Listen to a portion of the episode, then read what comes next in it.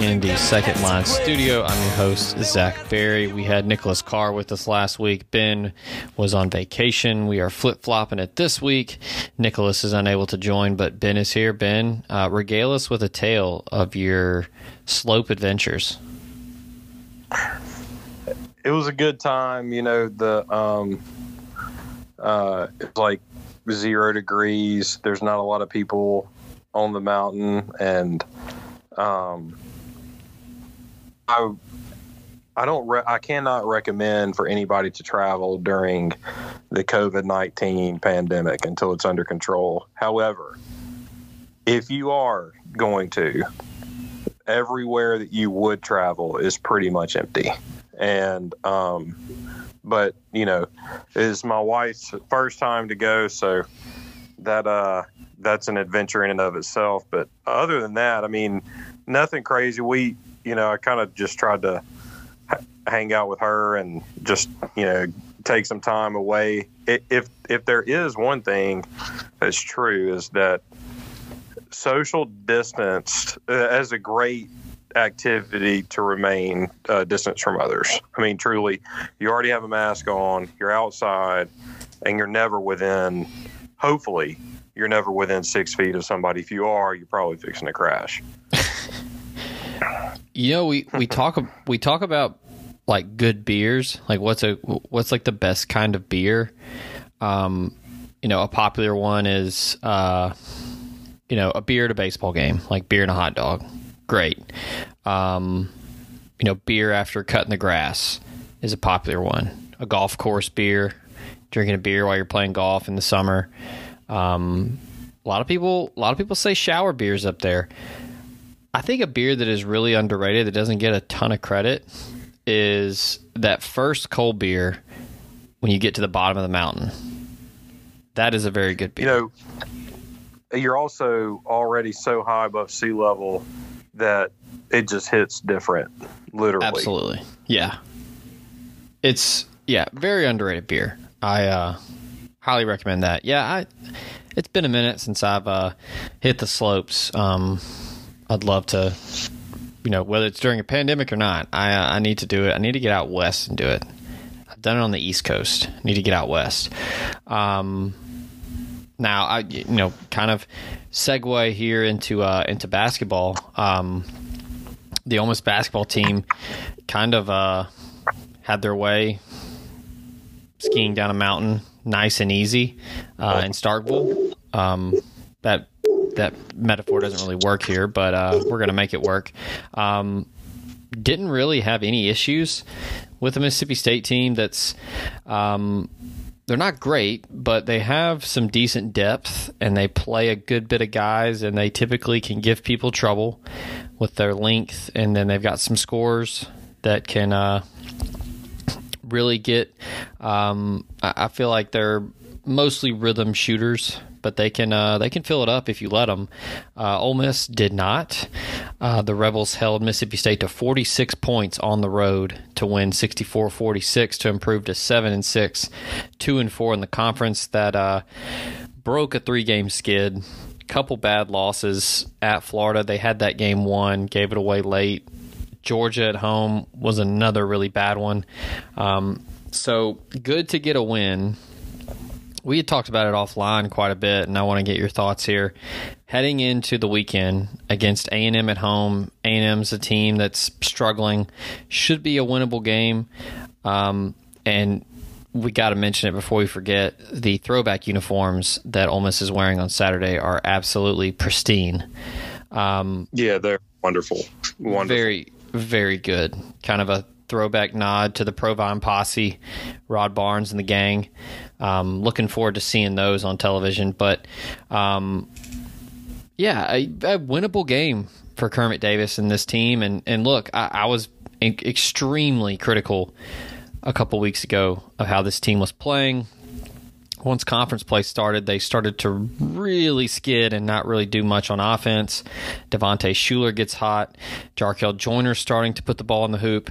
Um, still playing outstanding defense. Um, but what are your expectations moving forward? Do you think that that game against Mississippi State was just kind of a one-off rivalry game? Everybody's excited, wanting to get a win, or do you think that maybe they've found something and maybe Kermit's kind of adjusted how he's subbing in and out during games, how he's coaching? A lot of factors went into that. What did you see? I, I, I hate to be this way, but I think the best Ole Miss's best chance of being decent going forward is really off on the back of uh, Devontae Shuler. Kind of not saying he has to be what Breein Tyree was last year and and get 25 to 30 a game, but he's definitely got to be really good. I mean, Ole Miss needs to be, you know, very good in the backcourt in order to be competitive, and should be very good in the backcourt. And um, and he was very good against Mississippi State. Um, he played 33 minutes, had 22 points, and you know that's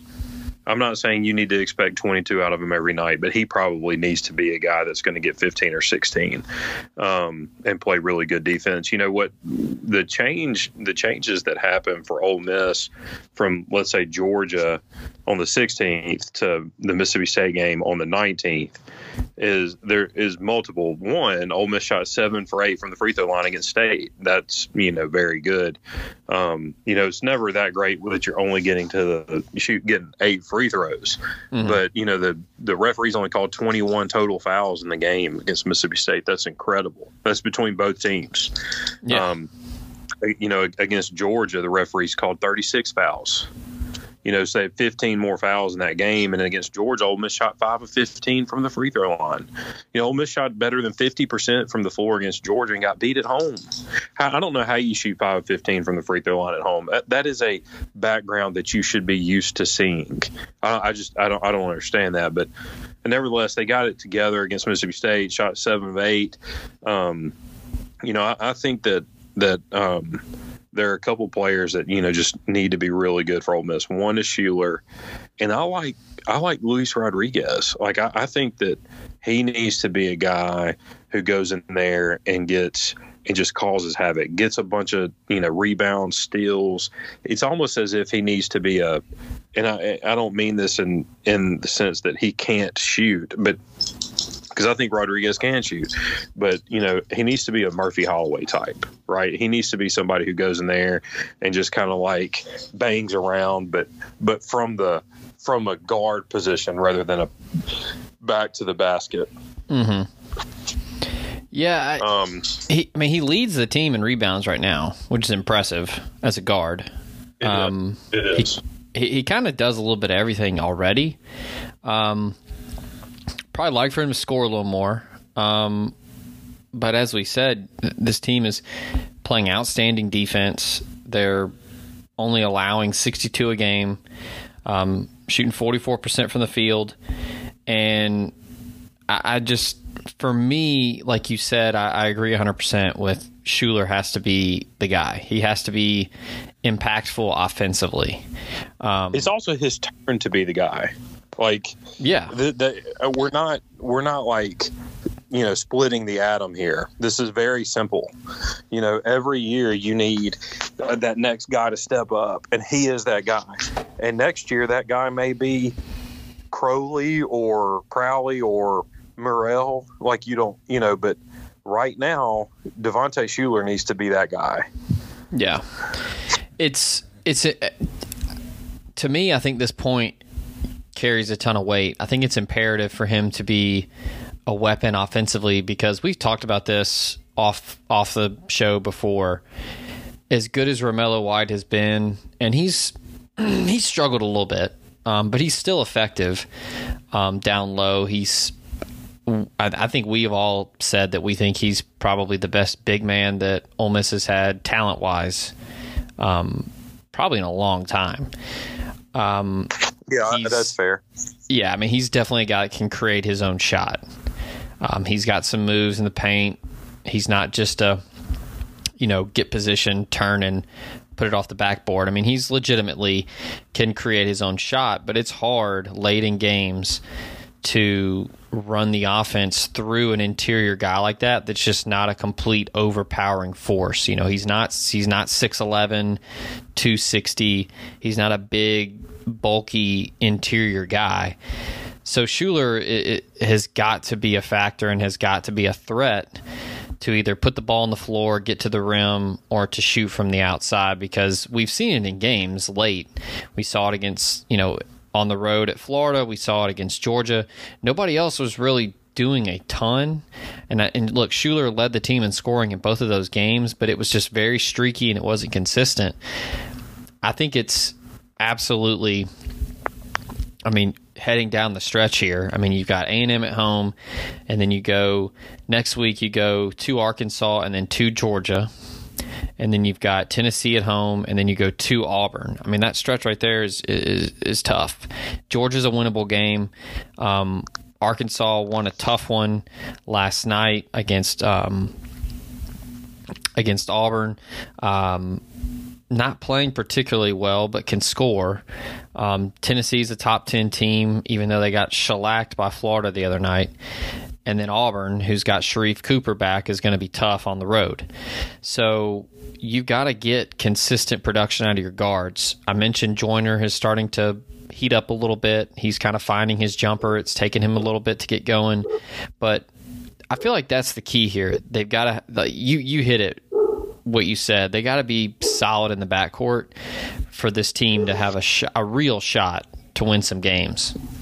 Yeah, I mean, you're never as good as Romello White is, and this is not to take anything away from him because I do think he's one of, if not the most talented post player the program has had, you know, since for sure Sebastian Saiz, maybe, and he's not a true back to the basket guy, but if you want to go further back than him, you could say Buckner and Murphy Holloway were pretty good, and then before them, it'd be, you know, all the way back to Dwayne Curtis, and then then way back to, and I hate to say that about it, but you know, to the guys who are wearing the jerseys that Ole Miss is going to wear mm-hmm. next game, you know, like Rahim Lockhart. But, um, it, you know, when I look at the schedule going forward, I don't see a, I don't see a guaranteed win on it but but I also don't really see a guaranteed loss. You know, you get Tennessee at home. Not that home court, you know, apparently doesn't really matter for Ole Miss right now, but um, it, nobody's just great in the SEC. And you know, anytime you have a good, you know, that's a good thing about basketball is you can pretty much stay in every game, and Ole Miss has really been in every game except for the LSU game, and right. been in every game late. Um, maybe Alabama, but Alabama has been very good here lately, and I don't yeah. see, I don't think Ole Miss plays Alabama again this year. So, um, no. other than Tennessee, who's going to be extra- extraordinarily tough, I, I, don't know that um, there's necessarily a, just an absolute guaranteed loss remaining on the schedule. Um, that said, um, I don't expect Ole Miss to run the table. I mean, the Mississippi State win was a great one, but we we're used to seeing now Ole Miss plays them particularly well under Kermit Davis. Yeah, and um, I mean, he's I don't know what he is. At, they said it record wise against State since he's been at Oxford It's pretty good. I mean, and so uh, and they typically have as much, if not more, not more talent than Ole Miss. So, um, but the Ole Miss is going to go as far as the guards will take them. Got to got to keep the turnovers down. Need to make free throws. Really need to get better at outside shooting, or just try to shoot outside more. Ole Miss passes up a lot more three pointers now than they used to, and I don't know if that's by design or people are just scared to shoot it. I, I don't know, but yeah. you need to find an outside shooter. Like uh, truly, you got to have a threat that can stretch the floor, and I think Shuler can be that. And he's done well last two games. I mean, or three. I think he's had like 19, 22, and 23 in the last three games. He needs to keep that up. Joyner needs to heat up from outside. Murrell needs to shoot it from outside. And yeah. um, and, there's and, yeah, know, there's guys you like can't get high down the stretch. Right. I mean, the guys like you. You mentioned Murrell, You mentioned Crowley. They're not playing a ton. I don't know why. I feel like those are the dudes that that need to get out there and they just need to shoot. They're shooters. Um, exactly. Murrell exactly. was known as a. Right, get... I was going to say Murrell was like a three and D guy. Um, you know, he played on that loaded IMG team um, that had like nineteen Brakefield. blue chip guys. Yeah, I mean they were loaded. Um, they just had. But he was one of the highest ranked ones on there, if not the highest ranked. Yeah, I mean, he, I mean, he's he he essentially worked his way into the starting lineup and broke into the starting five because he shot the ball so well from outside. I mean, they had, um, I don't know their names, but I mean, like the entire starting five all signed Power Five scholarships. So Yeah. I mean, he and and, and it yeah he needs to he needs to find his way on the floor more and and maybe he will you know moving forward I, you know Yeah. i know everybody has really high expectations of him they should i mean Yeah. he's got a tremendous talent so and he looks like a guy who could be an absolute stud as an upperclassman Yeah, I mean, he has that kind of frame yeah, that you know still a, still a true freshman. He's gonna he's gonna have some lumps freshman year. Um, but I mean, they got to play him. I think you you got to play him more to get him out there and get acclimated and to just shoot, find his shot, and you know play defense. I mean, he's a six three, six four guard who can really extend the floor defensively, can really disrupt passing lanes. I I I'd like to see him play more. Um, before we hit the break, I was just gonna talk about the rest of the schedule. You said there's not really any guaranteed losses down the stretch, and you know I'd find it hard to find one outside of you've got the ones that I've already mentioned. I think at Auburn's going to be tough with Cooper back on the floor for them. Tennessee's going to be tough I agree.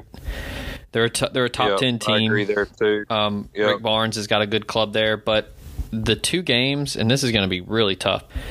You've got Missouri at home, at South Carolina, State at home, and then at Missouri again. Missouri quietly a top twenty-five team. Um, I think that's probably the two toughest games. Having to play them twice, that's probably going to be Ole Miss's two toughest chances to get a win. Um, Missouri is playing extremely well. Xavier Pinson, Dru Smith, Jeremiah Tilmon, and Mark Smith all average double figures for Mizzou.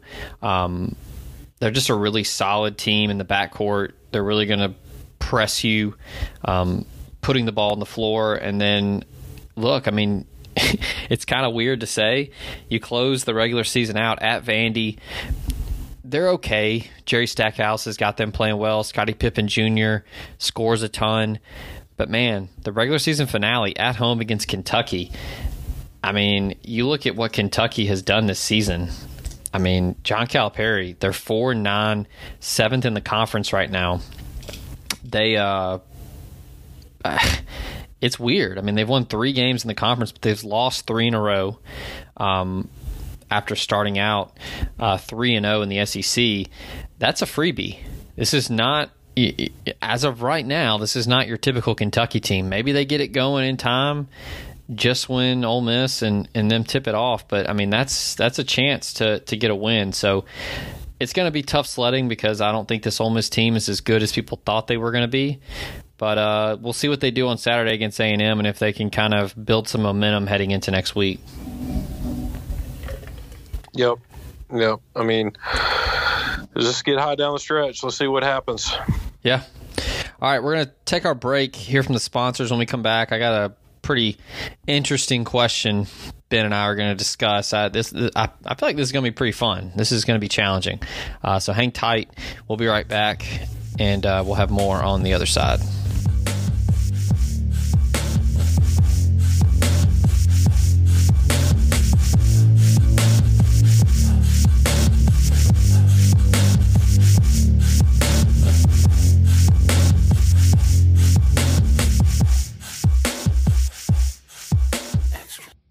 It's Zach again, Podcast Rebellion, to remind you of our lovely sponsors here at the show. If you like New Orleans inspired cuisine, go see Kelly English and the good folks in Memphis at Second Line or Restaurant Iris for some fantastic food and cocktails. You can also travel down to the coast to Magnolia House in Biloxi at Harrah's Gulf Coast. Blackjack, craps, slots, southern cooking, cocktails. What's not to like?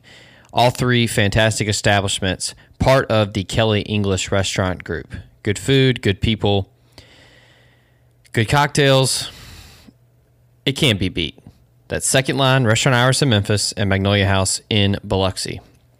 Speaking of good food, if you're in Oxford, go see Greg and the good folks at LB's Meat Market, the inaugural sponsor of this year podcast, on University Avenue across from Kroger.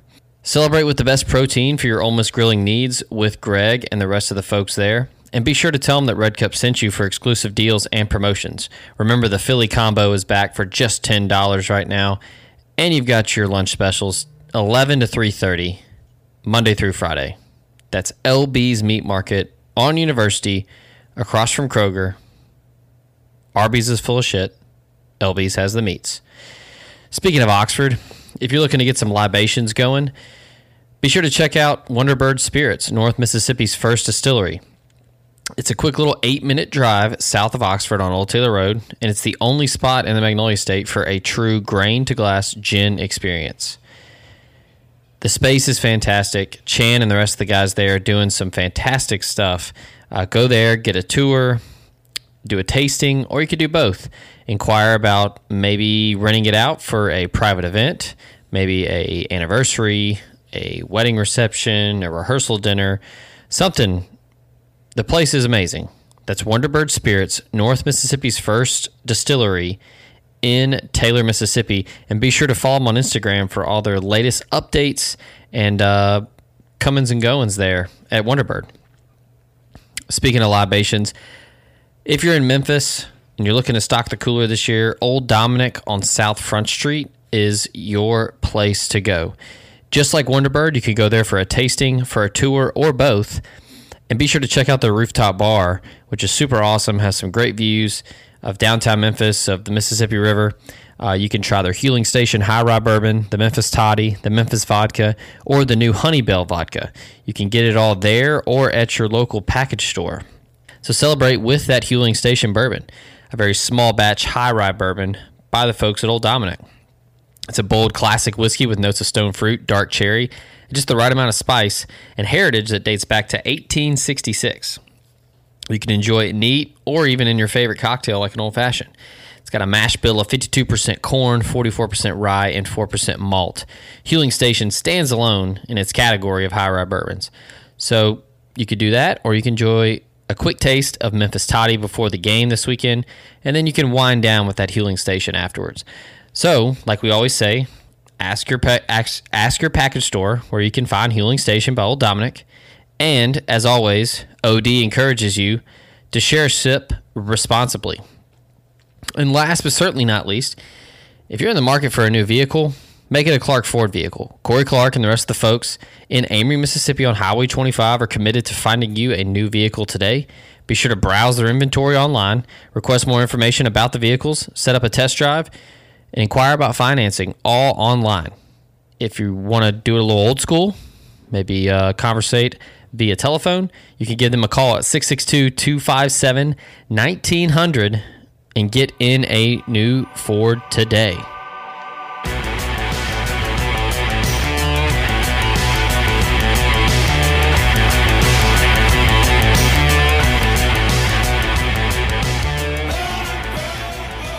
And we are back here, Podcast Rebellion, in the second line studio. All right. So, everybody's favorite sideline reporter for the SEC network, Cole Cubelic, had a, a great tweet on Tuesday. He said, quote, You have 10 years to win a national title, or you get airdropped into a den of hippos. Hippos, uh, I don't know the actual specific statistic. Um, hippos kill more people than like sharks do. Um, like they're just basically don't fuck with hippos. They're really bad. Um, so you have 10 years to win a national title, or you get airdropped into a den of hippos.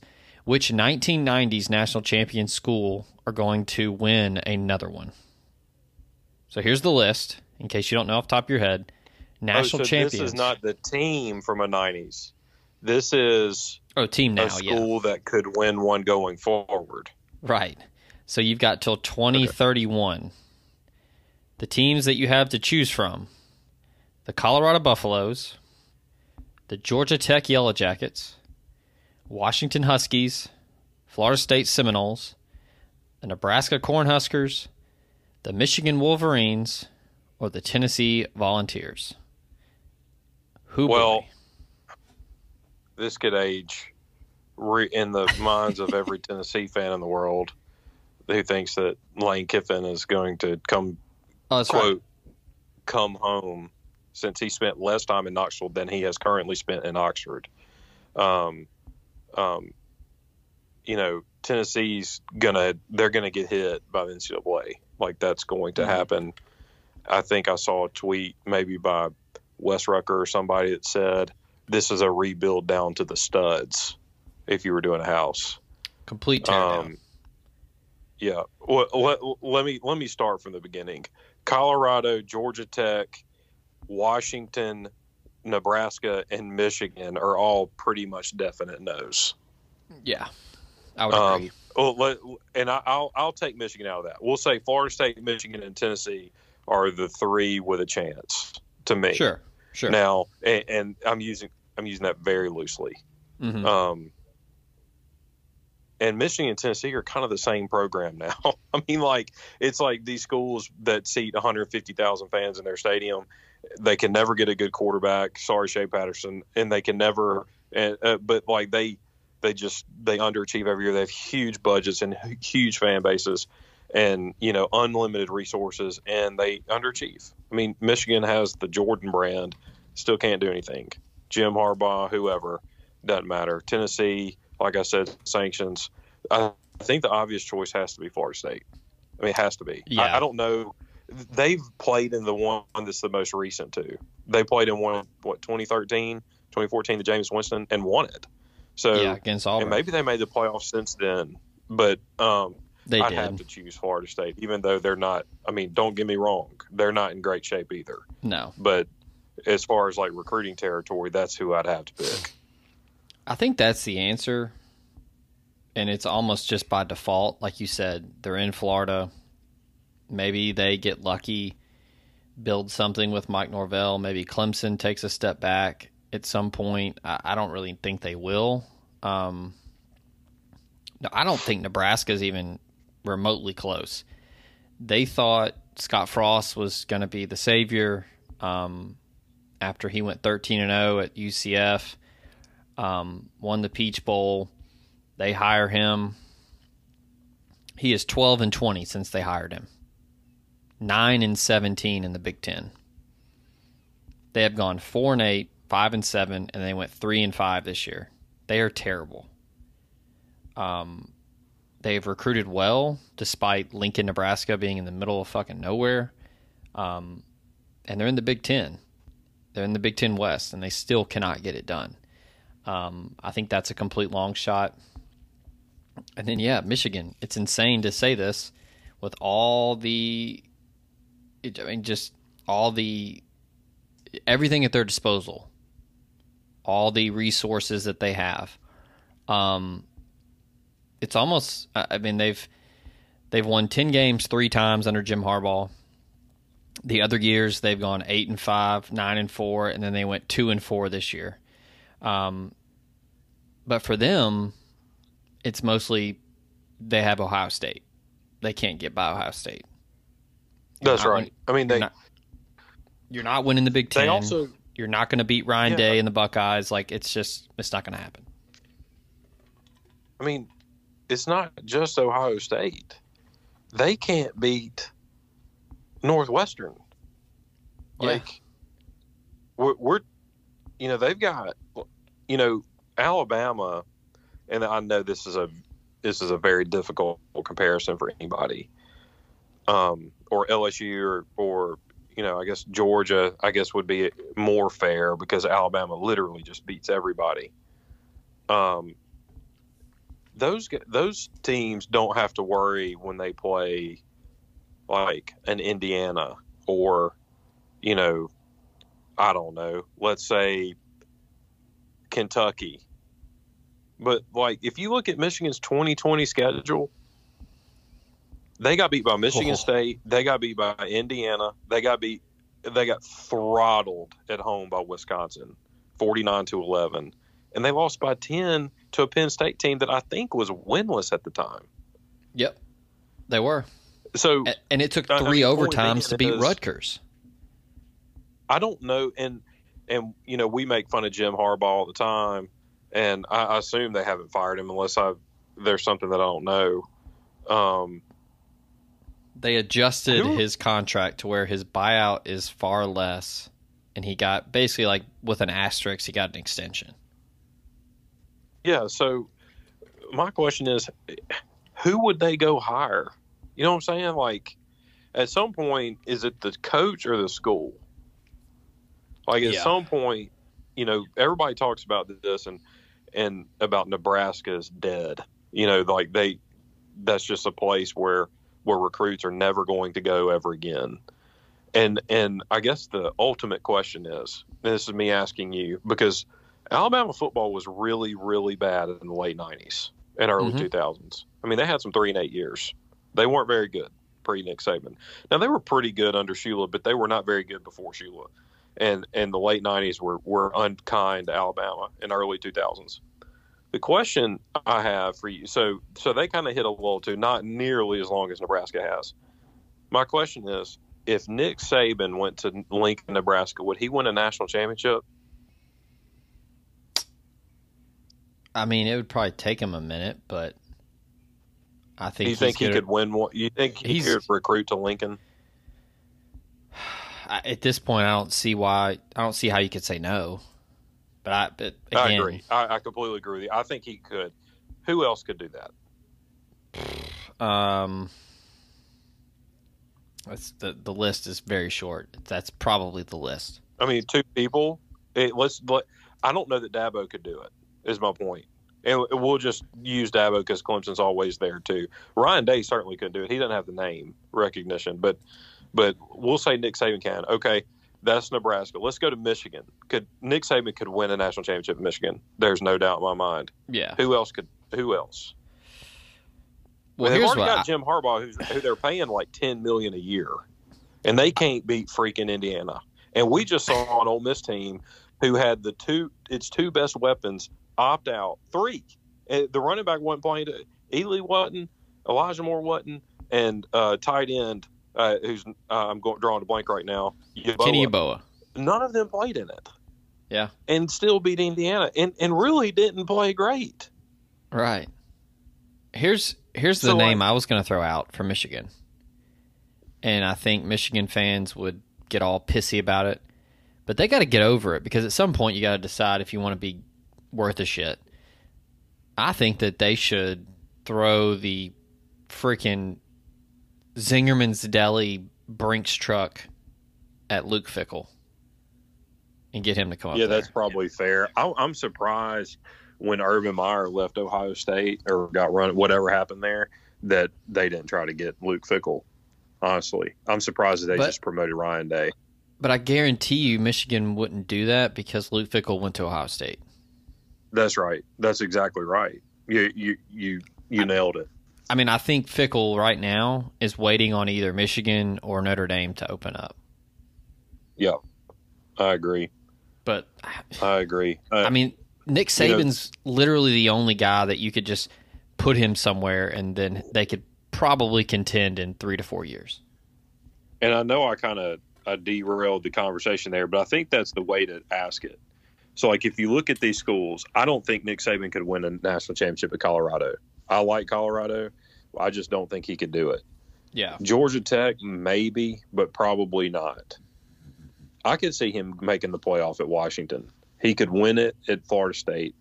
I think Yeah. he could win it at Nebraska. He'd definitely win it at Michigan, and he would win it at Tennessee. Um, but if I mean, you if Washington look to the is. I was going to say Washington's a place that's kind of similar to Bama, where I mean, before Steve Sarkisian was there, and then before Chris Petersen, I mean, they didn't do anything. Like Don Exactly. James was there forever when they won that national title and they were good in the '90s, but since then, like they have done nothing. So they're not even in it without Nick Saban. Like, not a shot. It just has to be Florida State. I mean, Norvell, you know, they they go three and six in 2020. They were absolutely awful.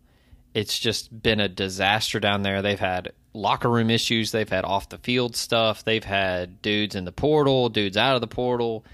They got a ton of transfers in during this offseason. We'll see how they are next season in 2021. But I mean, right now, it's pretty insane to say that the team that just went three and six has the best shot.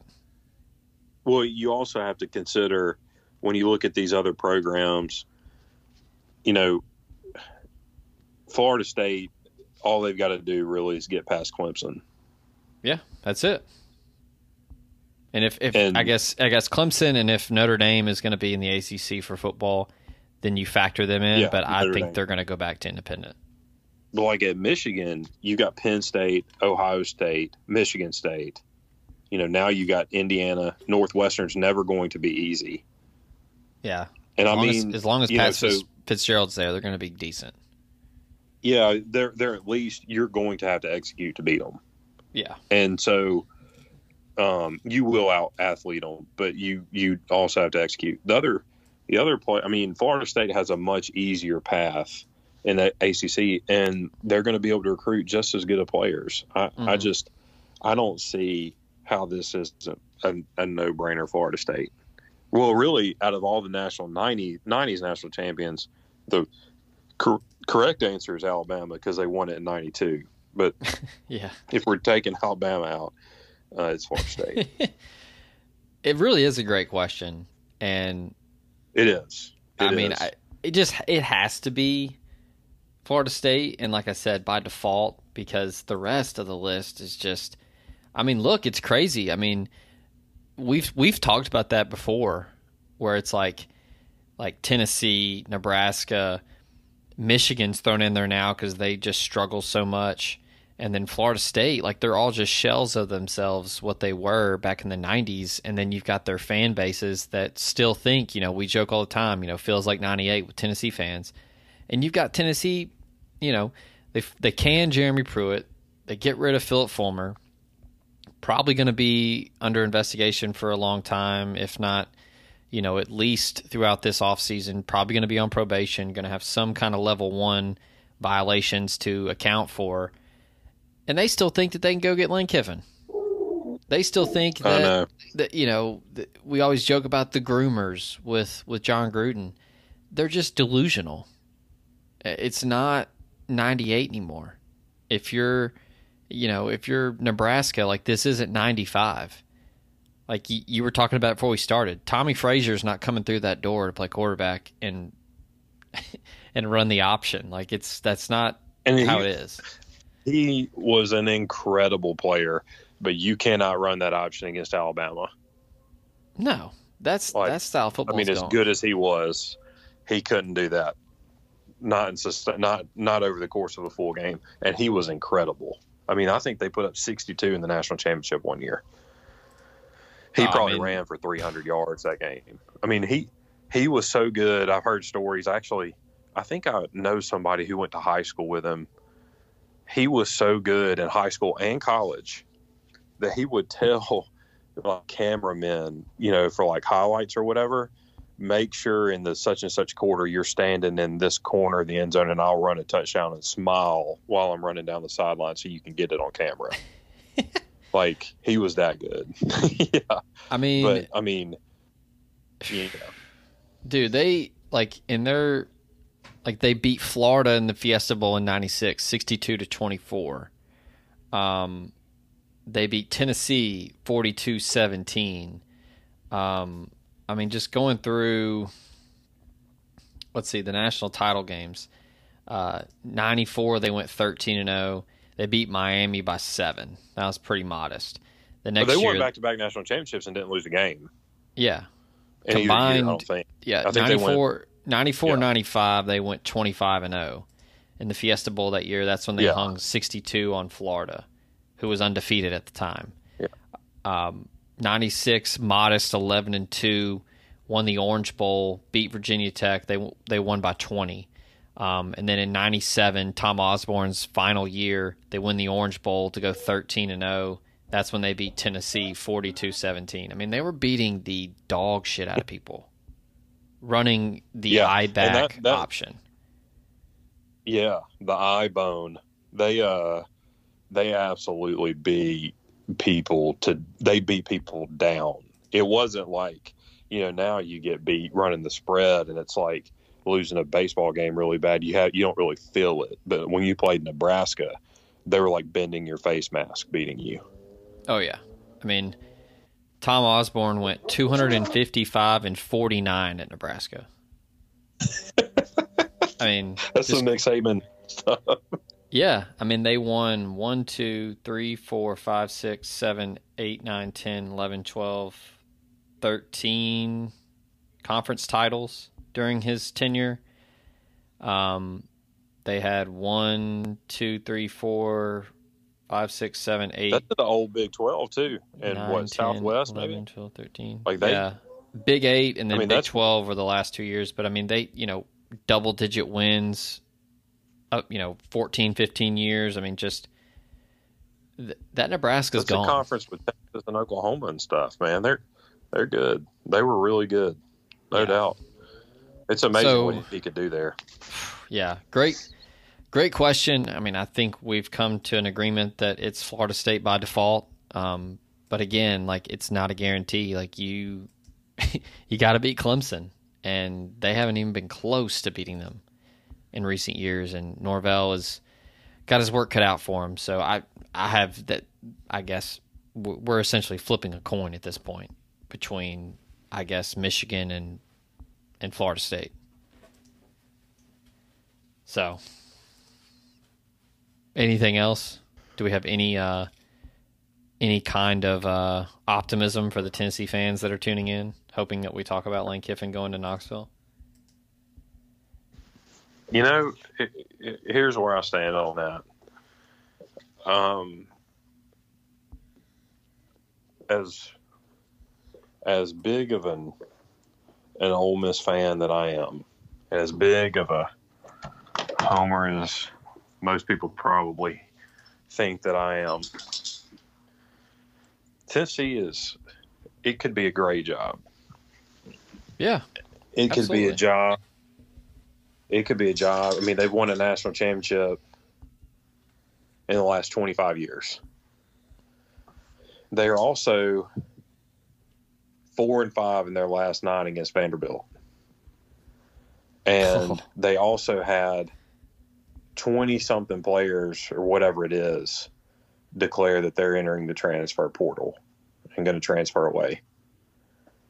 And they admitted in order to fire their coach without having to pay his buyout, they admitted that they committed some several level one and level two infractions.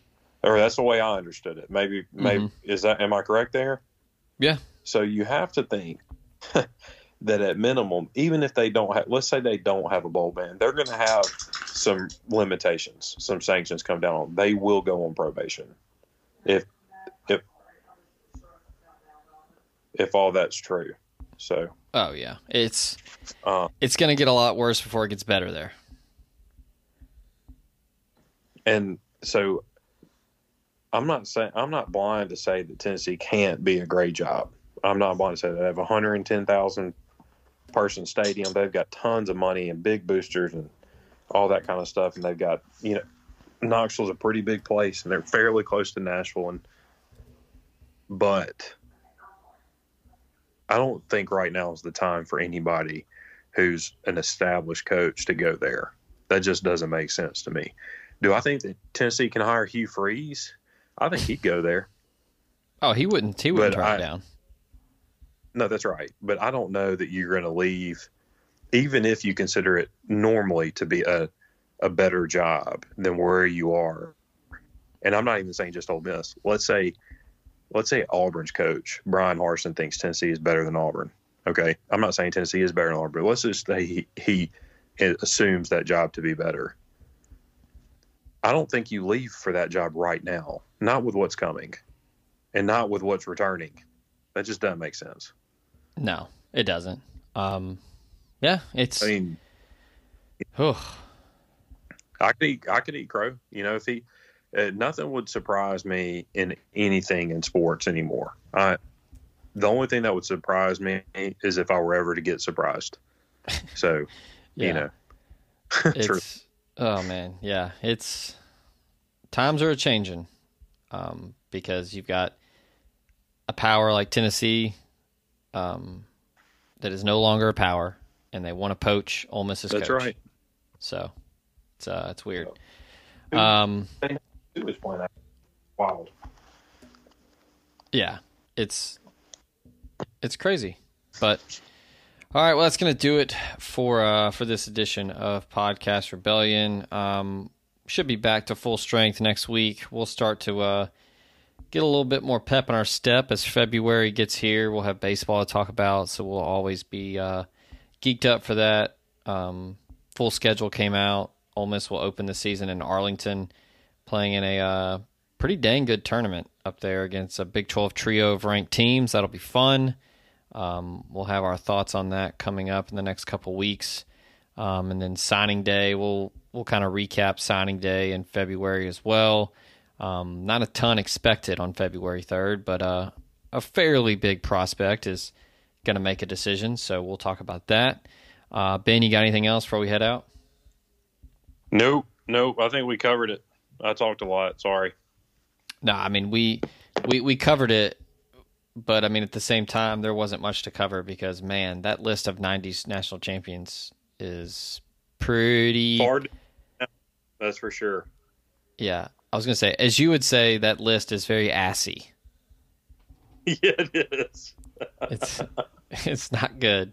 Um, anyway, well, yeah, stay locked into the site, redcuprebellion.com. We'll have more stuff coming to you. Basketball this weekend, baseball coming up, and uh, we'll have a podcast again next week. Thank you all for tuning in. Thanks to Ben for joining. Uh, we hope Nick is uh, enjoying his night off, and uh, we'll talk to y'all next week. Bye.